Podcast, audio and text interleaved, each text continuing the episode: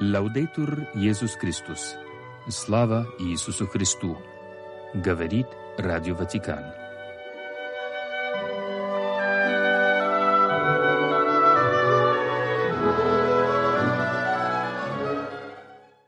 Сегодня 16 февраля. Католическая церковь чтит память святой мученицы Юлианы Девы. Правитель Никомидии, язычник, хотел жениться на христианке Юлиане. Он сначала пытался соблазнить ее, но, потеряв неудачу, приказал заключить Юлиану в темницу. Юлиану подвергают мучениям и казнят. Сегодня католическая церковь также вспоминает подвергшегося гонениям епископа Казимира Николая Михалькевича, окончил семинарию и академию в Санкт-Петербурге, служил в Витебске, Кронштадте и Минске. Арестован в июне 1918 года немцами, был в тюрьме в Германии. В августе 1920 года арестован большевиками, был в тюрьме на Лубянке, выслан в Польшу, умер 16 февраля 1940 года в Вильнюсе. Христе, помоги возрастать моей любви к Тебе.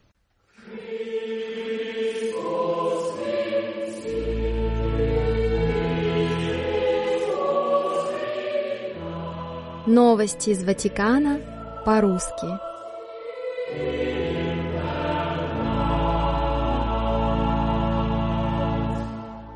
Двадцать четвертого февраля будет отмечаться два года с момента вторжения Российской Федерации на территорию Украины – Однако начало вооруженного конфликта восходит к 20 февраля 2014 года, когда произошла аннексия Крыма и начались боевые действия в восточной части Украины. Этому событию была посвящена конференция Папского фонда «Помощь церкви в беде». На конференции выступил верховный архиепископ Киевский и Галичский Святослав Шевчук, возглавляющий Украинскую греко-католическую церковь. Он подчеркнул, что жители Украины продолжают страдать от трагедии войны и погибают за то, что они украинцы. Блаженнейший Святослав напомнил, что с начала войны погибли более 500 детей, а более 1200 были ранены. Кроме того, многочисленные украинские дети были депортированы в Россию, и многие семьи оказались разлучены. Монсеньор Шевчук рассказал, что на обширных территориях Восточной Украины его церковь запрещена. Там нет священников Украинской греко-католической церкви, а двери храмов закрыты. Эту картину дополнил апостольский нунций на Украине архиепископ Висвальдо Скульбокас. Он в особенности констатировал кризис системы образования в стране, поскольку сначала из-за пандемии, а потом из-за полномасштабной войны на большей части территории Украины не осталось школ с очным обучением. Иерарх подчеркнул неоценимую работу, проделанную крупными гуманитарными агентствами – однако отметил, что небольшие каритативные организации были вынуждены прекратить свою работу из-за нехватки ресурсов или проблем с пересечением границ. Апостольский нунций напомнил о греко-католических украинских священниках, находящихся в плену, добавив «Мы с ними, и мы начинаем каждый день молитвой за них».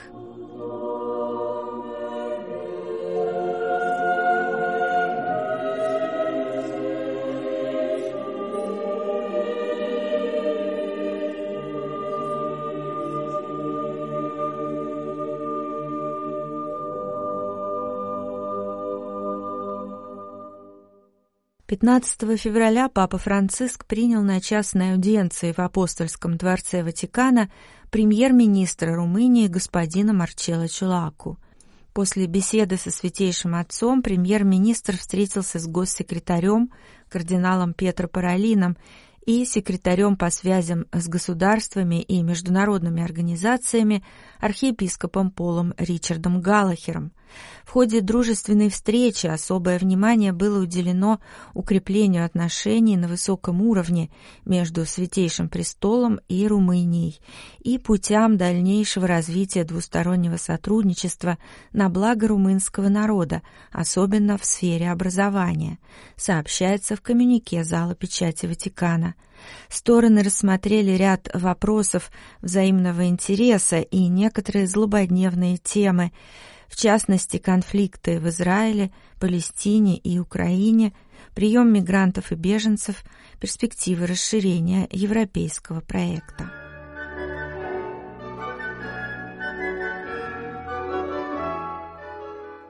Папа принял на частной аудиенции в Ватикане делегатов Церковной ассоциации «Диакония красоты» «Диакони де ла Боте», которые прибыли из Франции по случаю десятой годовщины их ежегодных фестивалей. Тепло приветствовав деятелей искусства, Святейший Отец упомянул о духовном измерении их призвания, которое помогает художникам наводить мосты между небом и землей, пробуждать в них стремление к истине, независимо от направления их творчества, и изменять образ жизни. В истинной красоте мы испытываем ностальгию по Богу. Вера в Бога побуждает творение выходить за свои пределы, проецировать себя в божественную жизнь через художественное вдохновение. Епископ Рима отметил, что диакония красоты позволяет художникам вести плодотворный диалог с церковью посредством конференций, выставок, концертов и спектаклей, привлекая художников различных вероисповеданий и культур. Кроме того, французская ассоциация предоставляет резиденции для артистов по всему миру, многие из которых испытывают одиночество, депрессию и страдания.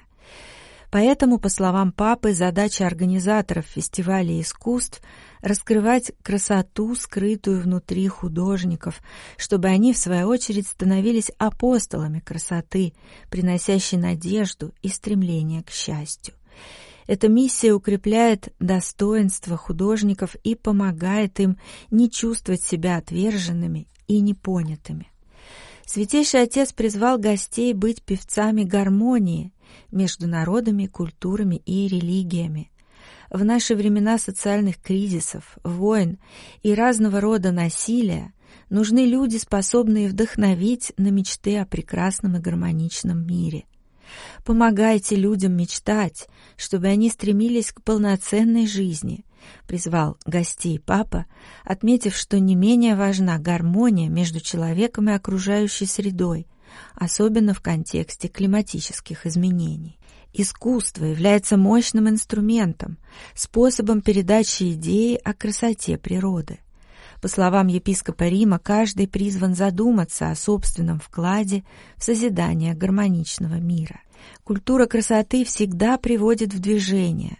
Встреча с красотой Бога побуждает начать все заново на пути к более человечному и братскому обществу. В конце встречи Папа Франциск поблагодарил организаторов фестивалей, пожелал наилучшей реализации их диаконии и попросил о молитве.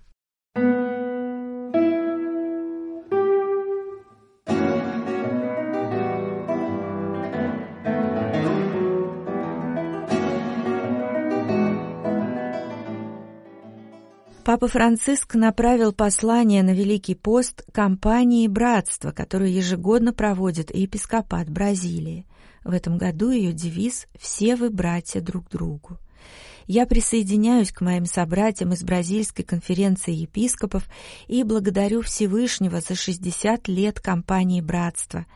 Это путь обращения, который объединяет веру и жизнь, духовность и братское участие, любовь к Богу и ближним, особенно к самым слабым и нуждающимся в заботе, пишет Святейший Отец. Тема кампании в этом году «Братство и социальная дружба» приглашает бразильских верующих содействовать формированию истинного братства, продвигающего качество жизни на земле с заботой о нашем общем доме. К сожалению, в сегодняшнем мире наблюдается сумрак и замкнутость. Я напоминаю вам о необходимости расширять круг друзей и принимать в него даже тех, кого мы добровольно исключаем из области собственных интересов, отмечает папа. Я надеюсь, что церковь Бразилии обретет добрые плоды на пути Великого Поста и желаю, чтобы компания «Братство» вновь помогала людям и общинам страны в их процессе обращения к Евангелию Господа нашего Иисуса Христа ради преодоления любых барьеров, равнодушия, ненависти и насилия, пишет в конце послания епископ Рима.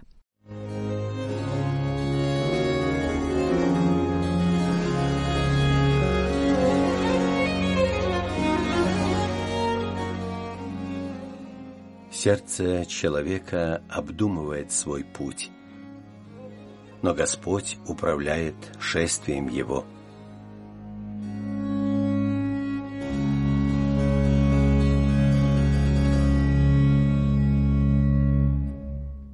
В 22 главе книги «Бытия» рассказывается о самых тяжелых мгновениях в жизни Авраама, как Бог его испытывал – и потребовал от него принести в жертву долгожданного единственного сына.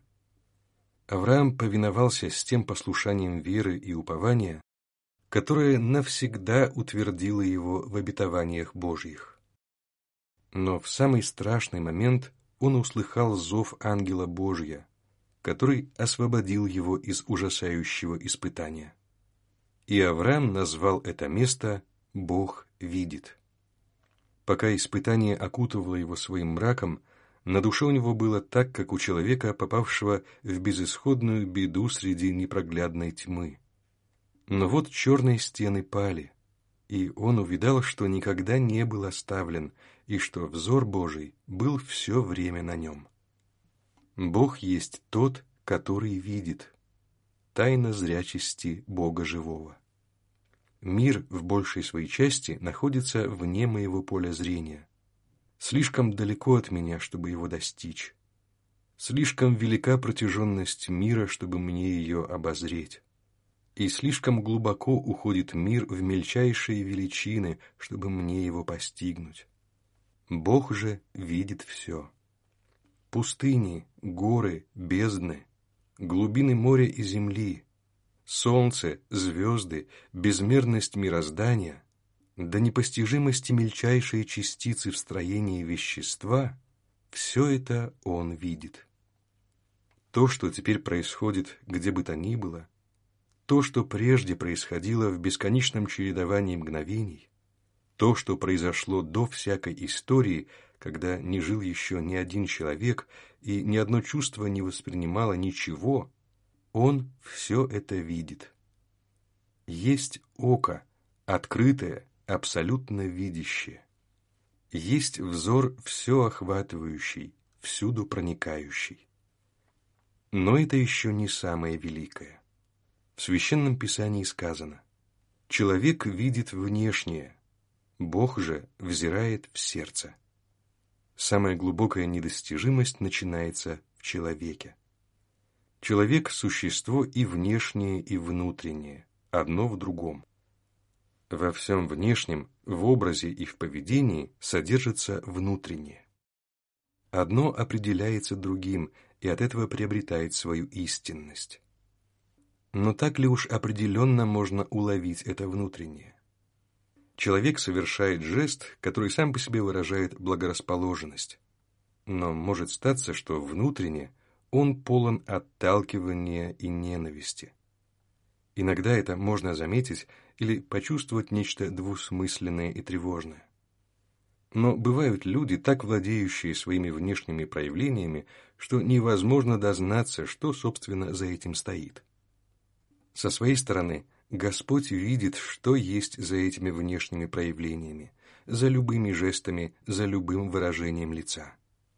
Как бы ни была сильна воля, теми владеющая, как бы ни была обманчива эта игра, даже если в них кроется все лукавство, которое есть в природе, перед Богом все это раскрыто до самого последнего конца.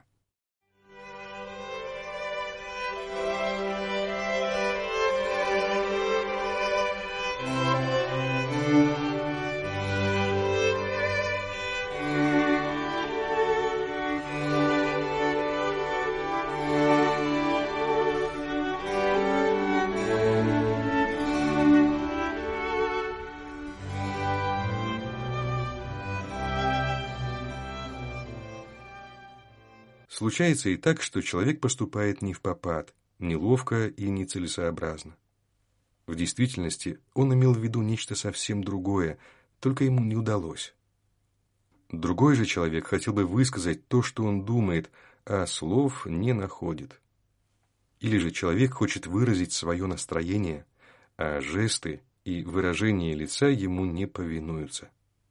Разве не бывает так, что мы отлично знаем, какие именно слова надо было бы сказать, и хотели бы их сказать с полной искренностью, но тем не менее остаемся немыми? В некоторые моменты выражение нам вовсе не дается. Затем бывает даже и так, что мы чего-то хотим и сами не знаем чего. Человека куда-то влечет, и он неспокоен, но при этом он не понимает самого себя. Тут немота оказывается еще глубже. Даже внутреннее знание и внутреннее слово не свободны. Все это приносит много бед. От всего этого много неправды делается одними другим. Бог же есть тот, который видит, видит и узнает. Узнает и то, что не находит никакого выражения, то, что еще не открылось даже самому себе.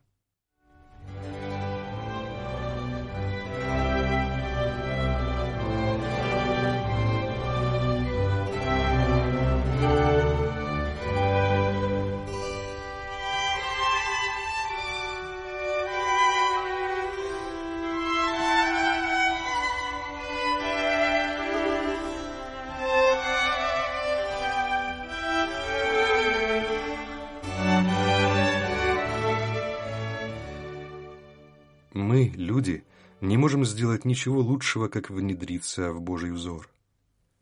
Чем глубже мы постигаем, кем есть Бог, тем сильнее мы ощущаем потребность быть под Его взором.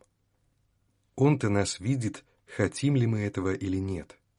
Но есть разница в том, стараемся ли мы уклониться от Божьего взгляда или же сами переносимся в него, улавливаем то, что Он для нас выражает – согласуемся с этим и сами желаем, чтобы воля Божья совершалась и здесь.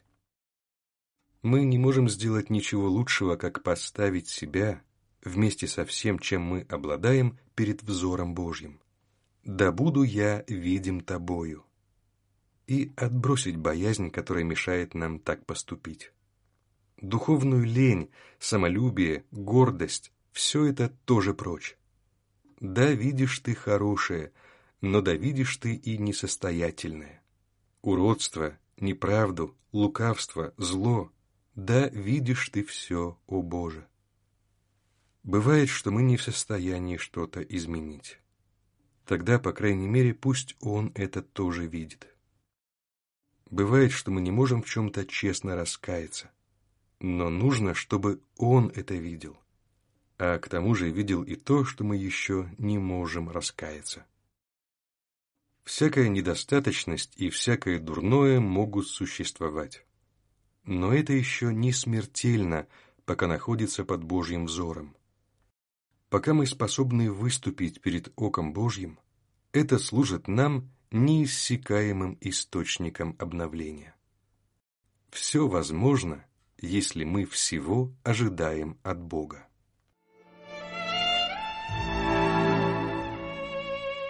Программа русской редакции Радио Ватикана окончена. Слава Иисусу Христу! Лявдитур Иисус Христос!